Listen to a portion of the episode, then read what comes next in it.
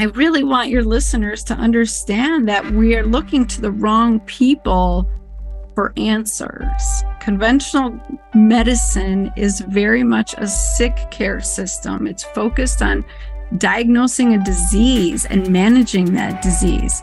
It's based on, you know, if your labs aren't so far gone that you have a disease, we don't deal address it. I hear that all the time. Why didn't my doctor tell me I have fatty liver? Why didn't he tell me I have prediabetes? Why didn't he tell me my thyroid is struggling? Because that is not how we practice conventional medicine. And so we just have millions of people who are frustrated with the system. And I promise you, the doctors are just as miserable and frustrated. Welcome to the Menopause Mastery Podcast, a show for women just like you who are ready for more health vitality, passion, living life with a purpose. I created this show because I knew that women just like me in this second season of life, the season of menopause, are really tapping into their deepest desires. And we're ready to harness our physical and mental health and explore what our true passions are and peel back the layers to uncover exactly what we want out of life. I'm your host, Betty Murray, part geek, part magician, and your new medical bestie with a dash of sass. I love taking the complex science and making it easier to integrate into daily life. So let's join the journey to make this season the best ever. So, on today's show, we're going to be talking to my friend, Dr. Tabatha Barber. And Dr. Tabatha Barber is actually known as the Gutsy Gynecologist, and she's a fellow podcaster with the Gutsy Gynecologist show. She's actually a triple board certified uh, physician in obstetrics and gynecology.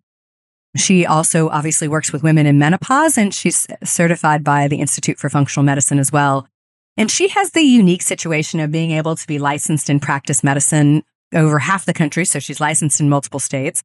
The beauty of, of Dr. Tabatha is she's lived that life in the conventional world and she has a unique view. And it's kind of nice because you can hear about maybe why your gynecologist isn't thinking the same way that you would be thinking. So part of what our conversation today was about was just understanding where conventional medicine comes from and and conventional gynecology, why you may be trying to work with your practitioner and maybe not getting the attention that you deserve or need because you have to understand that you know the the environment's a little bit different and the way that conventional medicine is trained does not really go to look for root cause. So we talk a lot about root cause how to look at your hormones and how to understand if your hormones are really at play, what's going on, and and giving really a, a, whole idea of how to really look at hormone replacement and what things you might want to think about before doing hormone replacement.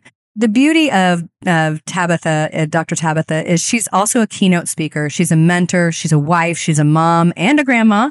And, you know, the, the fact that she's been able to incorporate functional medicine into her women's health practice you know, she's been able to provide women with the tools that they need to optimize their health and their happiness. And she has a unique look at spirituality and faith. And she shares a lot of that even in that our conversation. So join us today while we talk on menopause mastery with Dr. Tabatha Barber. Dr. Tabatha, I'm so excited to have you today. So Tabatha and I have known each other for quite a while, for a couple years now, and I consider her one of my very good friends. But I want her to really share her brilliance today because I think obviously the people on menopause mastery need to hear that. So welcome, Dr. Oh Thank you. I'm so excited to be here. Like when I listen to Betty talk, when I listen to you talk, I just think that is everything I believe, every, you know, exactly how I practice. I think we're just so in sync and we've been through it. So we can testify, right? Exactly. It's like testify to the experience. It's like a you know, it's not it's not hearsay and it's not uh, rhetoric. It's uh, the actual truth. Exactly. For sure. Oh for my sure. gosh. I want to just share a few months ago, I found myself so depressed, like out of nowhere. Like I was running my practice. You and I had just gone on this amazing business retreat. I'm like excited about everything I'm creating in my business yet I was on the couch and I didn't want to move. You know, my husband tried to talk to me. I couldn't respond to him. I wanted to divorce him. He disgusted me. I, I didn't want to talk to my kids. It was, I didn't know who I was. It was very scary. And it took me four days to realize, oh my God, I think my estrogen tanked. And I was absolutely right. So I got an estrogen patch and I used the tiniest little dose because I've had estrogen dominance for years. And all of a sudden, I start to have this glimmer of hope. So I put two patches on. And I thought, oh my gosh, I'm talking to my husband again. I, I'm off the couch. I want to shower. And after about a week of wearing, you know, what was the equivalent of, I think, 0.05 milligrams, so nothing, very low dose, I started to felt like myself again. And it was shocking to me how abrupt it was and how much it almost destroyed my life. So much I did a podcast episode on it called Estrogen Saved My Life because it just made me realize women all over the world are going through these shifts and not being acknowledged and they don't have any idea what's happening to them and mine was a little dramatic you know the fact that it happened overnight I think usually it's a little slower process, but I just want women to hear this. Like it literally can change your personality and who you are as a functioning woman when your hormones shift. is scary. Oh yeah, you know, I I love to use this analogy. You know, in the late to mid 1800s, uh, doctors in in Egypt thought that the hysteria that women presented with was this wandering womb around the body. And they were like, well, if we just rip that sucker out, we can yep. get rid of this hysteria. So there's a reason why hysterectomy, hysteria all have these sort of roots because we do have a lot of emotional upset when those hormones break down and stop. But you know, I, I like to use this analogy when we're talking about estrogen. When you're in your 20s and 30s, it's kind of like a ketchup bottle and you're squeezing it out on your organic, you know, no filler hot dog. And it's perfect, this perfect S. And then you get into your 40s and it's kind of like it's half empty. So you're shaking it and you squeeze it and a little bit comes out and then a big splat comes out and then nothing comes out. And then all of a sudden it's empty. And, and I think what you experienced is often how people experience it. All of a sudden they p- feel this profound, you know, depression. Or in my case, I get angry. Mm-hmm. I wake up bent and I'm the most mellow. I'm the person you want in the biggest, like shocking, horrible experience. Cause I'm like, all right, I got it. Here's what we're going to do. But I'd wake up and I am so angry at everyone and everything, and nothing makes it better. Like I want to rip people's heads off.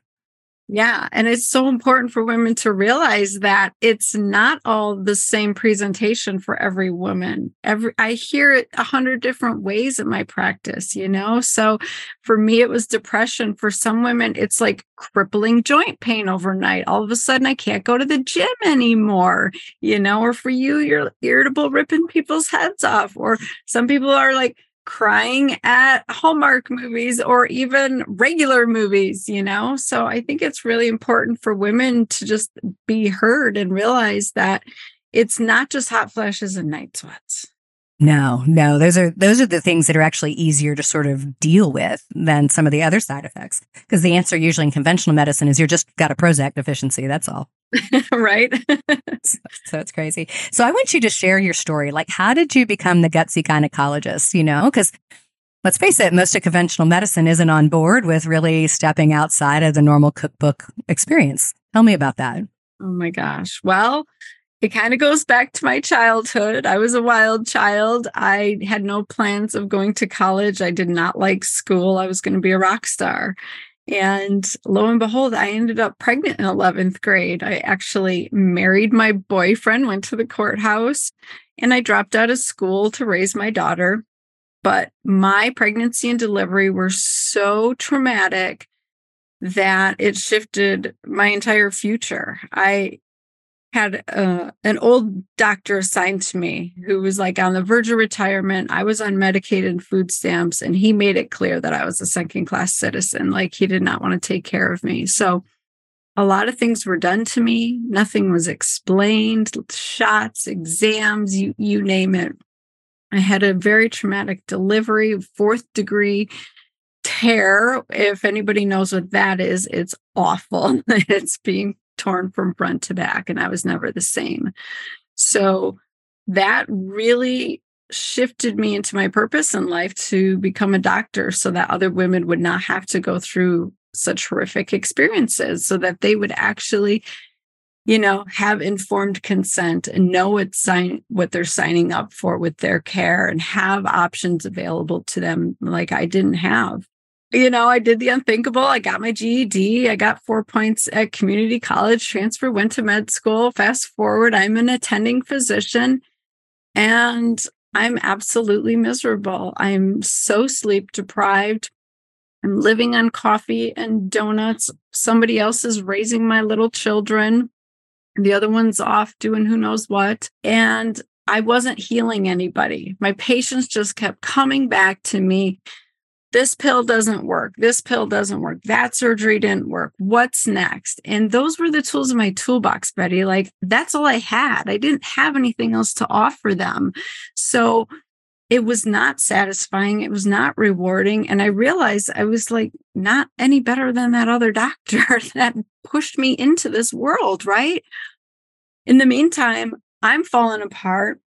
I've got major back issues. I finally have a herniated ruptured disc. So I take time off of work and I have back surgery. I take six weeks off. I come back and I re injure my back the third night on call. So I go to the surgeon, you'll love this. And he was like, Oh, back surgery is like Lay's potato chips. You can't have just one. Really? So you want me to have another surgery at age 40? He's like, Oh, yeah, you need some rods and screws, and then you might herniate above and below. So you might need an, another surgery. And I was like, My whole life shifted. Time out. This is crazy.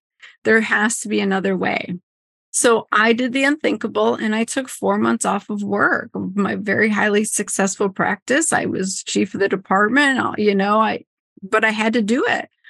And I found the world of functional medicine. And I just want your listeners to realize this conventional doctors, gynecologists, OBGYNs, family practice, we are surviving and just as miserable as you are. I was unable to even look outside of my little bubble to know there was a world of wellness or prevention. I didn't watch daytime TV. I never read any magazines or anything like that. Like I literally was seeing patients dusk till dawn, delivering babies during the night, eating whatever I could on the go, and reading the two minimal journals that I was required to read to keep my license, right?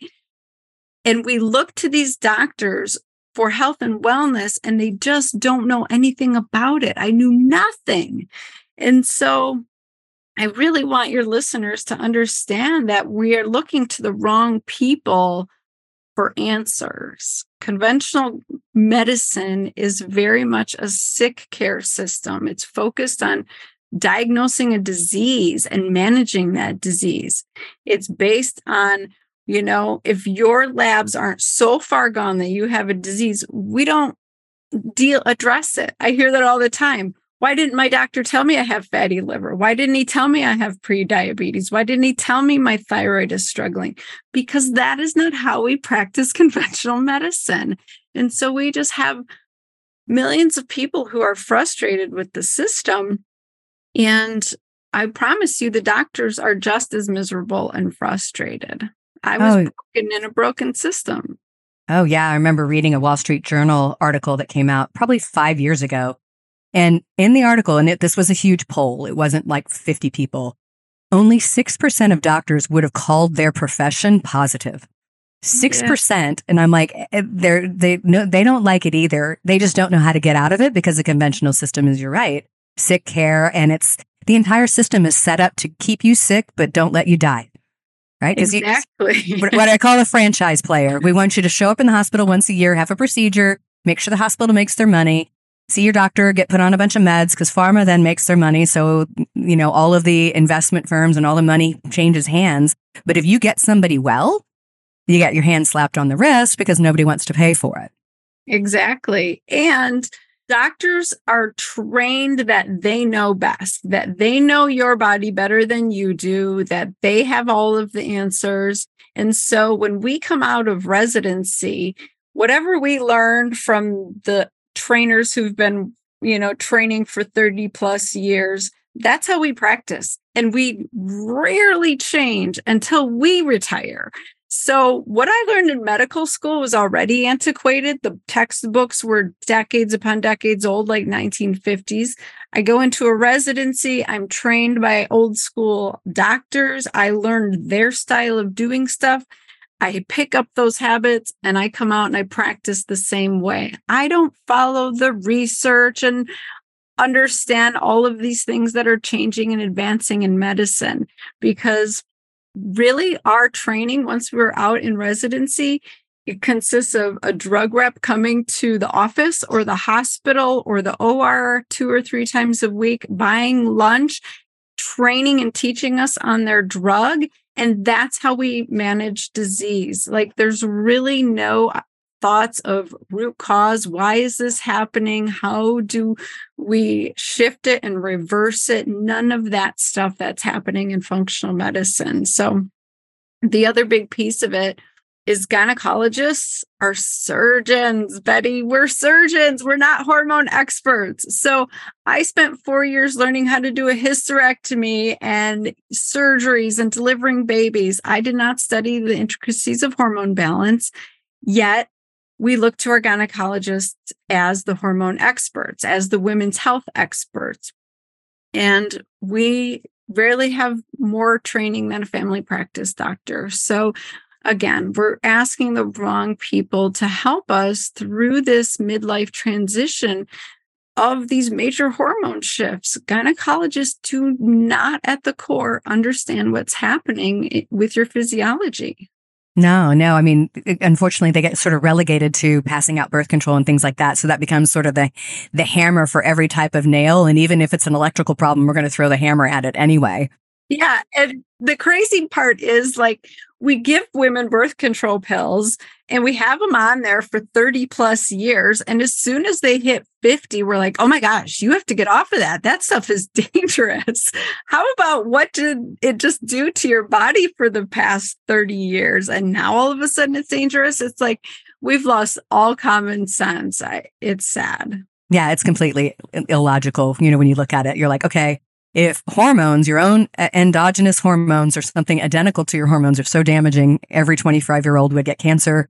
And, you know, if you even look at breast cancer, having a baby earlier in life reduces your risk up to 25%, right? So if really high hormone levels were that damning, every 20 year old would be dying of cancer. It's only after your hormones are gone that all of those risks go up. And it is, it's, it's much like, you know, the last two years and the rhetoric in the, you know, in the medical community and what we've been fed ignoring basic virology. It's the same thing. We're nor- we're ignoring basic physiology and biochemistry and touting a party line because that's the line somebody picked up and ran with saying that hormones are bad. So you had to get pretty gutsy to get out and say this. So so tell me like if you were to go, okay, what what do you want women to know about hormones, right? Like what do they have to know? So the gutsy is kind of a double entendre because it was very gutsy of me to go against conventional medicine. But I also, on this journey, learned that gut health is so important to hormone health.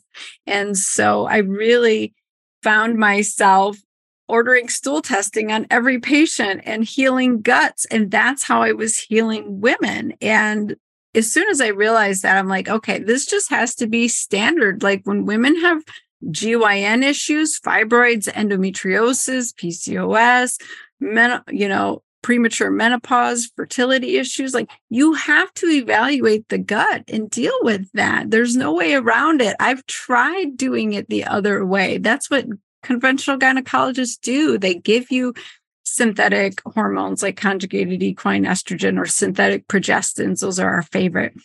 And it doesn't work. It may stop that symptom for a short while, but it usually rears its ugly head or adds two or three more new symptoms to the issue. So you really do need to evaluate the gut. That's why I appreciate the work that you're doing because when I see a patient, we do it all. We do the stool testing, we do the Dutch hormone and adrenal testing because you have to evaluate what's going on with the adrenal glands. You have to look at the thyroid, the blood sugar, the insulin. You have to do all of these tests to turn over all the pieces of the puzzle or you can't actually see the picture. And otherwise, it's just like whack a mole, right? Like you fix one thing and up pops another. And that is frustrating. And so it's been so rewarding going from that whack a mole type of practice to now like actually healing women, fixing the root causes. It's amazing. It is amazing. So, so tell me, you know, I, I would say, you know, and it might be generational, but if we were to look back, let's say 30 years, 40 years, every woman goes through menopause, right? So it's like, it's kind of like death. We are going to go through menopause. It sucks, but it's the reality. But, you know, I would say, yes, my mom's generation probably didn't talk about their hormones very much, right? It's kind of like you just didn't talk about your body stuff and your health stuff. But I, I have to say that even in the two decades that I've been in practice, the degree of dysfunction is just ramping up, right? So women before was like hot flash, low libido, right? And now it's like everything else. What would you say to women about that? Like what, what things are they not thinking about that might be making their transitional from perimenopause to menopause and through way worse than maybe what it was for their moms? Oh my gosh, this is so important. Literally, when I was in medical school, perimenopause was taught that it was like a one to two year transition before you stop having periods and you have some night sweats, hot flashes, and some mood swings. Everybody laughs about it and you get on with life. Now people are talking about perimenopause as this 10 to 15 year situation that you know, goes on and on, can start in your 30s. And really, it's hormone imbalance is what's happening. It's not that our bodies were made to be in this perimenopausal state for so long. It's that we're just literally in such a hormone imbalance. And there's a few things driving that in this new day and age. Like you mentioned, our great grandmothers did not have these crazy hormonal imbalances. I think the biggest thing is probably our chronic stress. Women are now trying to have it all, do it all, be it all. We go from dusk until dawn. And we do this to the point where we burn out our ability to make cortisol, our stress hormone. And, you know, our ovaries, they make estrogen and progesterone and testosterone, but our adrenal glands also make estrogen and testosterone. And I like to call them our backup ovaries. When our ovaries are done functioning and producing the way they're supposed to, your adrenal glands are supposed to be able to kick in and take over that process so that you continue to have some estrogen and testosterone during this midlife transition. But now women are going into midlife with their adrenals tanked. So they don't have this backup resource of hormones. And so menopause is very much more symptomatic. So that's one huge reason is we are just at the height of our careers, we're running families, we're hanging out with our girlfriends, we're running triathlons, we're doing so many things that our grandmas never did, right? The other big piece of it, which I've seen a ton in the past two years, is alcohol consumption. We are drinking way more than ever in history. And women's bodies, unfortunately, were not created to drink that much.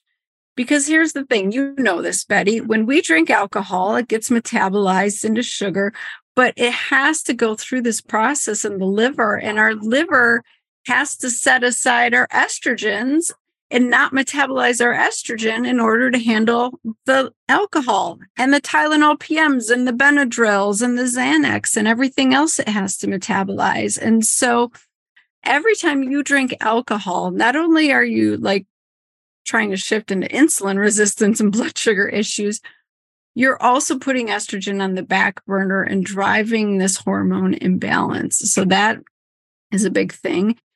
Alcohol kills the beneficial bacteria in your gut. So then your microbiome shifts and then you start reabsorbing estrogens that way.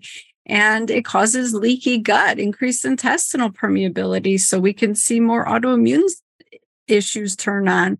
So a whole slew of things are happening.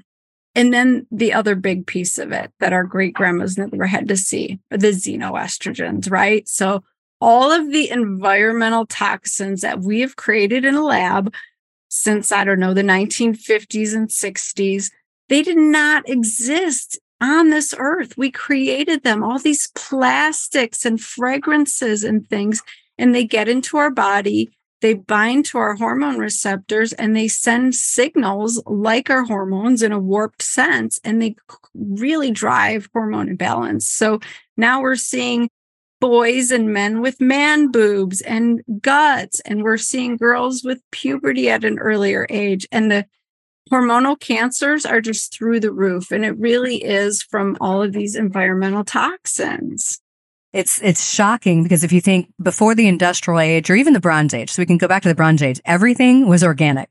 So then we had just some smi- this minor metallurgy that we were doing. And then we get to, we basically get to warfare. And that's where everything goes up the industrial age and warfare. And so now we have all these toxins and then we don't check them. We don't look at what they're doing to the environment. And that's why we have, you know, global climate change. And then that's another reason why we're so very sick. And, you know, eh, the, the one of the things that I, I, I early on wrote a book about detoxing back in 2009 because it was like, okay, we got to really tell this. And, you know, I updated in 2012. I don't know if, when I'll write another one, but I probably will. but at the end of the day, the truth is, as soon as you detox, you retox. So the other thing is people think, well, I'm just going to do this detox. I'm like, you have to support these systems on a regular basis because all you got to do is breathe. Yes. Oh my gosh. That is such an important point. And I see that all the time. Women are like, oh, I did a celery cleanse. I did this seven day liver cleanse. I'm good you know, and they go back to their old ways. And it's like they got the air fresheners hanging in the car, the plugins, you know, the per all the bath and body works and heating their food in plastic. Like I had to go shopping and they didn't have my regular frozen spinach. I had to buy it in this one that you're supposed to literally cook it in the plastic bag. And I was like, oh my gosh, people are actually doing this, trying to be healthy. And all they're doing is literally just filling their body with these plastic toxins. And it's because we're so busy. I get it. We don't have the time that we used to, but you can make little shifts every day that add up and make a significant difference. Like if you have to buy it in the plastic bag, put it in a glass bowl and heat it up, or put it on the stove in a stainless steel pan and heat it up. Like you don't literally have to heat stuff in plastic, even if it came in plastic, right? yes. Yeah. I know when people come over to my house, we remodeled the house 10 years ago. And they'll, they'll be standing there, like, let's say you're having a potluck, and they're like, Where's your microwave? And I'm like, What microwave? I don't have one. I have a convection oven. Sorry, it's going to take a little while you know, because I just don't want that. And I don't want reheating stuff in plastic because I want to protect my body. Because the truth is, the environment's toxic. So we have to support it all the time. We talked a lot about the gut and, and the hormones and other pieces. What do you want to tell women about hormone replacement? Because uh, so obviously, so, a vast majority of women are probably frightened of it you know, and we can go off on the study that should never be named and never be repeated again. I, seriously, as a PhD candidate, I would I would get kicked out of committee and sent home if I produced that that study because the methodology was so bad. But so a yes. lot of women are about that. So let's talk about it because obviously I talk about it, but I'm a nutrition professional. I'm not managing people with hormones. So let's talk about what do they need to really know. First off, the pendulum has swung so far from one end to the other. When I was in medical school, my first year, we learn all the different systems like reproductive, cardiovascular, respiratory, you know, everything's in a silo and separate. But I did learn that you should give women estrogen at menopause because it's protective, it's beneficial, it keeps them healthy. And this was in 2001. 2002 rolls around and the Women's Health Initiative gets halted early, and all of a sudden, all over the media, estrogen causes breast cancer, estrogen causes blood clots and strokes and heart disease and all this other stuff. And everybody was like, this doesn't make sense. This is so strange. But there was such widespread panic that literally doctors were told take your patients off of hormones, they are dangerous. And overnight, everybody stopped prescribing hormones. And oh my gosh, the poor women, they just suffered. How miserable was that? But doctors are very afraid to be sued and they practice, a lot of them are fear based. And so that's what happened. That was the sweep across the country and then around the world. from this one study that was halted early. And the sad thing is, that study had so many flaws, and it's taken us 20 years to finally even get that out in the open. I think in 2017, one of the principal investigators finally put his tail between his legs and said, We were biased. We wanted to prove hormones were bad. We went into this saying this and we skewed the results. And as soon as we saw any little inkling of a number that would sh- prove our point, we halted it early and said that was the cause. And so, honestly, the statistics were not there, but the general trend was showing a certain way. And unfortunately, that was because it was the wrong patient population. The average age woman in that study was 63 years old. The majority were obese, smokers. They already had developed cardiovascular disease. So they were 10 plus years without any hormones. And then they were put on these synthetic hormones. And that's where we saw blood clot and stroke. And the crazy part to me, and I'm sure it is to you, is that there was two arms of the study the estrogen only arm and then the estrogen and the progestin arm the estrogen only didn't show the increase in breast cancer. It was the estrogen and progestin arm of the study. Yet everybody ran with the scary idea that estrogen causes breast cancer. So, like you mentioned, if estrogen caused breast cancer, younger women would have breast cancer. You don't, but that's not what happens. The older you get is when you get breast cancer. And actually, most women are above 60s, like 70s and 80s. So, you know, I once read a study on like why do women fear breast cancer so much more than heart disease? Because heart disease actually is what kills us after menopause. And it's because of the emotional tie to that disease. When we think of breast cancer, we think of disfigurement, we think of losing our femininity and shifting our identity. Whereas heart disease, your friend dies of heart disease, it doesn't have this emotional charge with it that scares you at your core because it's not associated with your identity. And so we make a bigger deal of our breast cancer friends than we do our heart disease friends in our mind. So in our mind, it's a bigger deal to us. It, therefore, it must happen to more women when in reality it does not. So I just want women to understand like this study that came out in 2002 and scared everybody. It was super helpful in letting us understand there's a smart way to do hormones and a not so smart way, right? So there's a safe way. You want to start hormones during the transition or probably less than 10 years out from menopause so that you can get the benefits that hormones give you. You want to use bioidentical because synthetic conjugated equine estrogen, especially as a pill, is associated with blood clot and stroke. And synthetic progestins are horrible for 101 reasons. Unfortunately, those are also used in all of the forms of birth control before menopause, so we haven't really tackled that issue yet. And we probably won't because being able to control your fertility is really important. Obviously, that's what got me through medical school. So I didn't have a second baby right away, right? But I just want women to know what they're signing up for. It might not be the safest thing for you to be on for 20 or 30 years. So when I talk to women about hormones, I want them to have complete informed consent, have the options that they deserve, because if men were going through this, they would have all the options, right? So you need to be able to say, yes, I want to go through menopause naturally and just support my body, or heck yes, I want bioidenticals and I want them right now and for the rest of my life. So you should be able to pick whatever end of the spectrum that you want to pick and then know that all the other systems are going to affect this either way. So you got to have your adrenals functioning. You got to have your gut health on par. You got to have your liver working. All of that stuff is so key to having balance after midlife. Oh, yeah, it's so right. You know, when you go back to that women's health initiative, you know, you, you kind of ask the question, like why we don't think about heart disease in women, you know, when women, one out of two women are going to die from heart disease and we actually have higher mortality on the first one than men, which means we don't survive it. So 50% of men and women, I think this has gotten slightly better, don't survive the first one, but women are less likely because our symptoms are something we would have every day. Feel kind of nauseous and a little fatigued and, you know, no crushing chest pain. We, we feel bad like we would normally feel bad. So we don't even know we're having one.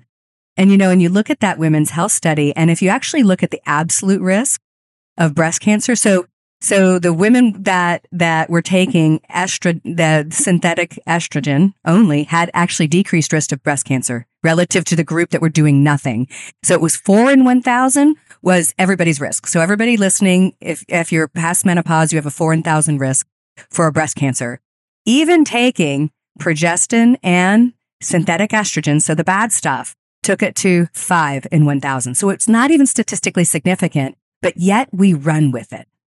Yeah, exactly. And you made a good point. Even the bad stuff is better than none. like, and that's why there's a lot of conventional doctors that will still use synthetic hormones. And, you know, people question that. But I would rather a woman have that option than no option, honestly, because as soon as your estrogen levels decline and they stay low, the aging process sets in, those disease processes set in, your risk of insulin resistance and obesity, obesity and heart disease and bone loss and dementia, they all go up. Like it's a known fact. And that was just one study that really shifted our culture, but there have been hundreds of studies on hormone replacement. And it is very clear that it is beneficial for preventing, you know, disease in the aging process. It just is.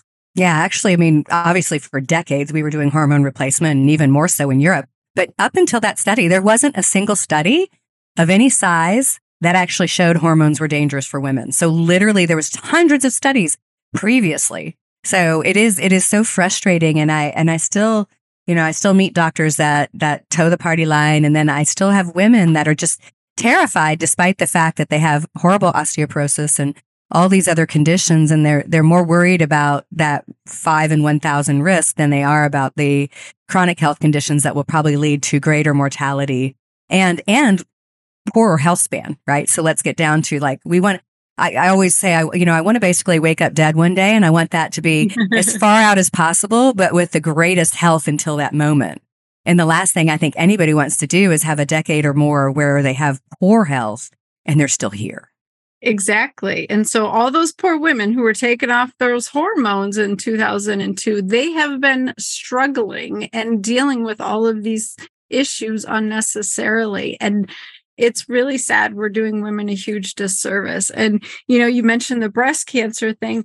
It's now normal for conventional doctors to say, oh, well, she, you know, she's estrogen receptor positive. So estrogen feeds breast cancer. No, it means that the cell still has some normalcy to it. The receptors are still identifiable as normal breast tissue. It's not that they are so far gone and so far rogue. And this whole idea that the hormones are feeding the cancers just it baffles me it's like we've lost all common sense and it just it breaks my heart. Yeah, I, I gave I did a whole um, podcast on estrogen friend or foe, just going through what's out there in the literature because it's not clear. There are some studies looking at because everybody you know talks about breast cancer like it's a single type of cancer, and there's a bunch of different ones. Right. But there are there are eh, petri dish studies where you introduce estradiol and the tumor shrinks. Right, so it's not across the board, and it's not all, and there are possibly some cancers that it may feed it. But again, we forget that there's already estrogen in the tissue, but it's an estrone sulfate. It's not the protective estradiol. I personally believe that it's the lack of the circulating estradiol to occupy that receptor that leaves the estrone sulfate there to run. So one that's less favorable. That'll be my next dig through once I'm done with my dissertation. I'll dig into that and really get into it because it just makes me mad.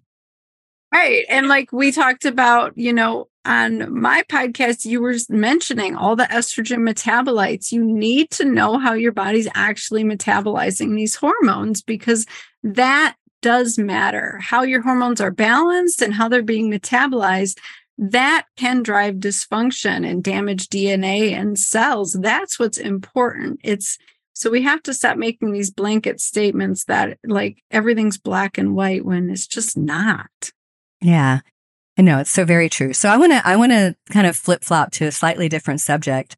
You know, we were talking earlier about stress and people's you know, all the, you know, it's very easy for us, particularly we're science professionals, right? So we dig in and we get really, really scientific and we, I love the biochemistry, obviously, but you know, there's a, there's a part to healing that has a lot to do with, you know, the woo woo stuff or the stuff that isn't something you can identify on a, a lab or you might, you might be able to pick up some stress chemistry and things like that. But there's, but there's a deeper side of that and that emotional connection and the spiritual connection and all of that. And I know that you feel really deeply about this. Can you share a little bit with kind of your journey on on that process and how you see that play into healing? Because I think I think it's very easy for medicine to kind of go ignore people's faith, spirituality, and anything that has to do with this stuff that might be kind of up here because that's we don't know what to do with that. Oh my gosh. Yes, thank you. So when I decided I was going to go to medical school, um, I found out about osteopathic medicine and I thought, this is so amazing. There's a whole medical school that was created around this holistic idea of the mind, body, spirit approach and how everything is integrated and affects one another. And we use the musculoskeletal, the nervous musculoskeletal system to affect the organs, but we also we're studying how the brain and spirituality affect health as well. Unfortunately, once you leave medical school, you go into residency, you're with the MDs and all the other regular doctors, you lose sight of all of that. But it kept coming back to me this idea when I would sit and listen to women because first of all, women just need to be heard. So I would sit and listen and just let them talk. And over and over, what I would hear was that their soul was lost. Their soul was lonely. They had no purpose. Like they had attained the cars and the house and the perfect kids and the husband and the career. And they didn't want any of it. They felt empty. And really, what was happening was they weren't nurturing or nourishing their soul. They weren't having uh, that relationship with their higher power that fuels your body and keeps you alive, literally. And so I really started to tap into this. And when I would do this with patients, the feedback was amazing. Like, you are so right. I, I feel lost. And you know i i feel comfortable in the christian realm because i believe jesus christ saved me and all of this but just knowing that you have a higher power to tap into that has some effect on how you function how you feel how your physiology responds to your thoughts the fact that Betty and I have an energy that connects across the universe that if you understand quantum physics and you want to go that way and you don't believe in God and Jesus Christ, like there is a higher power that has an energy field that your cells are responding to all of the time. We are electrical beings, you know. That's why if you do an EKG on somebody, you can see electrical activity in the heart. If you go into an MRI machine, they're taking a picture based on the hydrogen molecules bouncing around, the energy that's being moved around in your body in a response to the energy in the rest of the world. And so, if you can figure out a way to tap into that, that is how you're going to heal because we were not meant to be in isolation. We were not meant to not require our higher power. I believe God wants us to rely on Him. He wants us to say, I need you.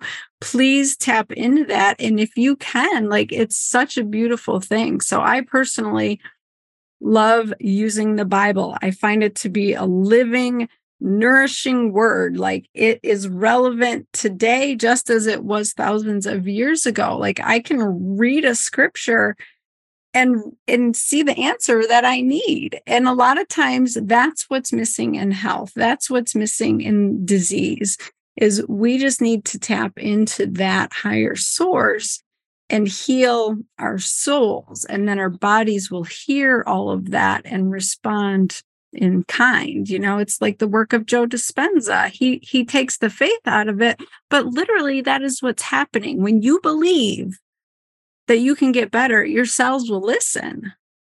Oh absolutely. You know at the end of the day it's it's whenever i've had this conversation you know with somebody that's trying to marry the science part of it too. And i'm like if you can sit with yourself and if you take a moment and everybody like closes their eyes and you're like okay i'm going to sit and i want to observe my thought so I'm going to observe whether it's a question, whatever it is. If you can observe your thought, you are not the thought, you're the observer of the thought, which is part of Joe Dispenza's work and everything else. So there's something else, whether you want to call it soul spirit, whatever you want to call it. You are not that that produces the thought. Right. That just happens to be the car we're in. This is our vehicle. So there's something there, regardless of somebody's you know, faith, what, you know, what their, what their religious bend is, there is this understanding and quantum physics shows it to be true that there is the observer, the observed and what's happening. And that if we ignore that piece, there's always going to be a piece there. Our body chemistry is extraordinary and probably can reverse a lot of disease if we just tapped into it. Yeah, I mean, I see women all the time who stay stuck in disease because of their thought processes, of their just their negative thoughts that it's like a record that keeps playing over and over and over. You have to change the record, you know, or for us younger people, you have to change the iTunes that you're listening to because literally it's just a recording. It's not the truth, it's not reality, it's just what's playing. And if you can acknowledge that and shift it, your whole life will shift. I, I'm living proof. Yeah, yeah, it's um, it's it is it's um you know in our in our clinic we have psychiatry, and it you know and and it's so necessary, especially after the last two you know two and a half years of people being isolated and all those other things. But you know we we struggle as humans because we don't recognize those subconscious thoughts. We have tens of thousands of them all day, and they're really about three. We can nail it down to about three reoccurring thought processes with slightly different bends, and most of them are negative because for you know millions of years, being able to select and watch for negative kept us safe. But that same thing that kept us safe when we had to fight for our life is now what's probably causing a lot of trauma in our life. You know? Exactly, without a doubt. Without a doubt, without a doubt. So I know that you have some gifts for our listeners. That you have an ebook, I believe, that you would like to share, and we'll link to it obviously in the show notes. Do you want to tell them a little bit about the ebook? Oh my gosh, this is a great little resource. Like it's so quick and easy to read. And it's just a, a nice way to start to balance your hormones naturally because there are some things that y- you can do. You don't have to necessarily go on bioidenticals. If you want to, that's awesome, but you still have to do this underlying work. It's like foundational. It's all the stuff I talked about with the stress and the sleep and the gut all of it. So it's just a great little resource. Um, and then you can decide, like, hey, I feel amazing. I'm going to keep on this path, or I need some additional support, or things aren't shifting. That's when you know, like, wow, I really do need to check my blood sugar, my thyroid, and my adrenals, and all of those other things. And that's the amazing part about functional medicine is you can look at all of that. You don't have to just look at blood work, you know? I, it, I find it so funny. Doctors are like, patients will say, Oh, the doctor ran the full panel. And the full panel to a conventional doctor is a CBC, a CMP. I think that's it. Literally, those are labs that are for a sick person in the hospital. Unless you're in the ICU all of those labs are going to look relatively normal. You know what I mean? Like those are for sick people. Those are not wellness labs. That is not a comprehensive profile. It's got a horrible name. Um, so please don't be fooled by the fact that your doctor ran a panel of labs. It just tells me that you don't need to be in the hospital today. Yeah, it's pathology. Like if there's something really on those, like I'm like, yeah, you yeah, your liver and kidney are probably not doing very well. Like we got major problems. It's like organ shut down. exactly. Yeah. So, so having that resource is great. Now you also have a podcast too. Tell them about your podcast so they can listen to you as well. Yes. And you got to come listen to Betty on there. It's the Gutsy Gynecologist show. I love talking about getting to the root cause issues of what the heck is going on with all our gynecological conditions because endometriosis, fibroids, PCOS, fertility issues, metabolic syndrome. I mean, the list goes on and on. Like the way that is being handled in conventional gynecology breaks my heart. And there really is another way. So if you want to get to the root cause of that, we talk about all of those. And it's eye opening for a lot of women. So it's a great place to just like really start to understand everything that you need to know as a woman. Yeah, yeah. So definitely you got to check out uh, Dr. Tabatha on the Gutsy Gynecologist and tell them where they can find you on the web. Yes. So I'm the Gutsy Gynecologist on Instagram, TikTok, and Dr. Tabatha on Facebook. And you can uh, go to drtabatha.com. It's D R T A B A T H A, no eyes. Um, yeah, but don't hesitate to reach out if you need some help. Awesome. Awesome. Tabatha, thank you. Dr. Tabatha, it's been great. I love you, Betty. So good. Love you too. so awesome. Thank you, everybody. And if you heard something here you really want others to know, please share it, you know, so we can all we can all benefit from Dr. Tabatha's knowledge. Thank you so much for tuning in to the Menopause Mastery podcast. You are why I'm here, and I am so very grateful. Hit subscribe so you don't miss any wisdom on creating the most exceptional life on our terms. If this episode has helped you in any way, please share it with a friend to spread the love, and together we rise. You can follow me on social media at Betty Murray PhD, and you can reach me online at bettymurray.com.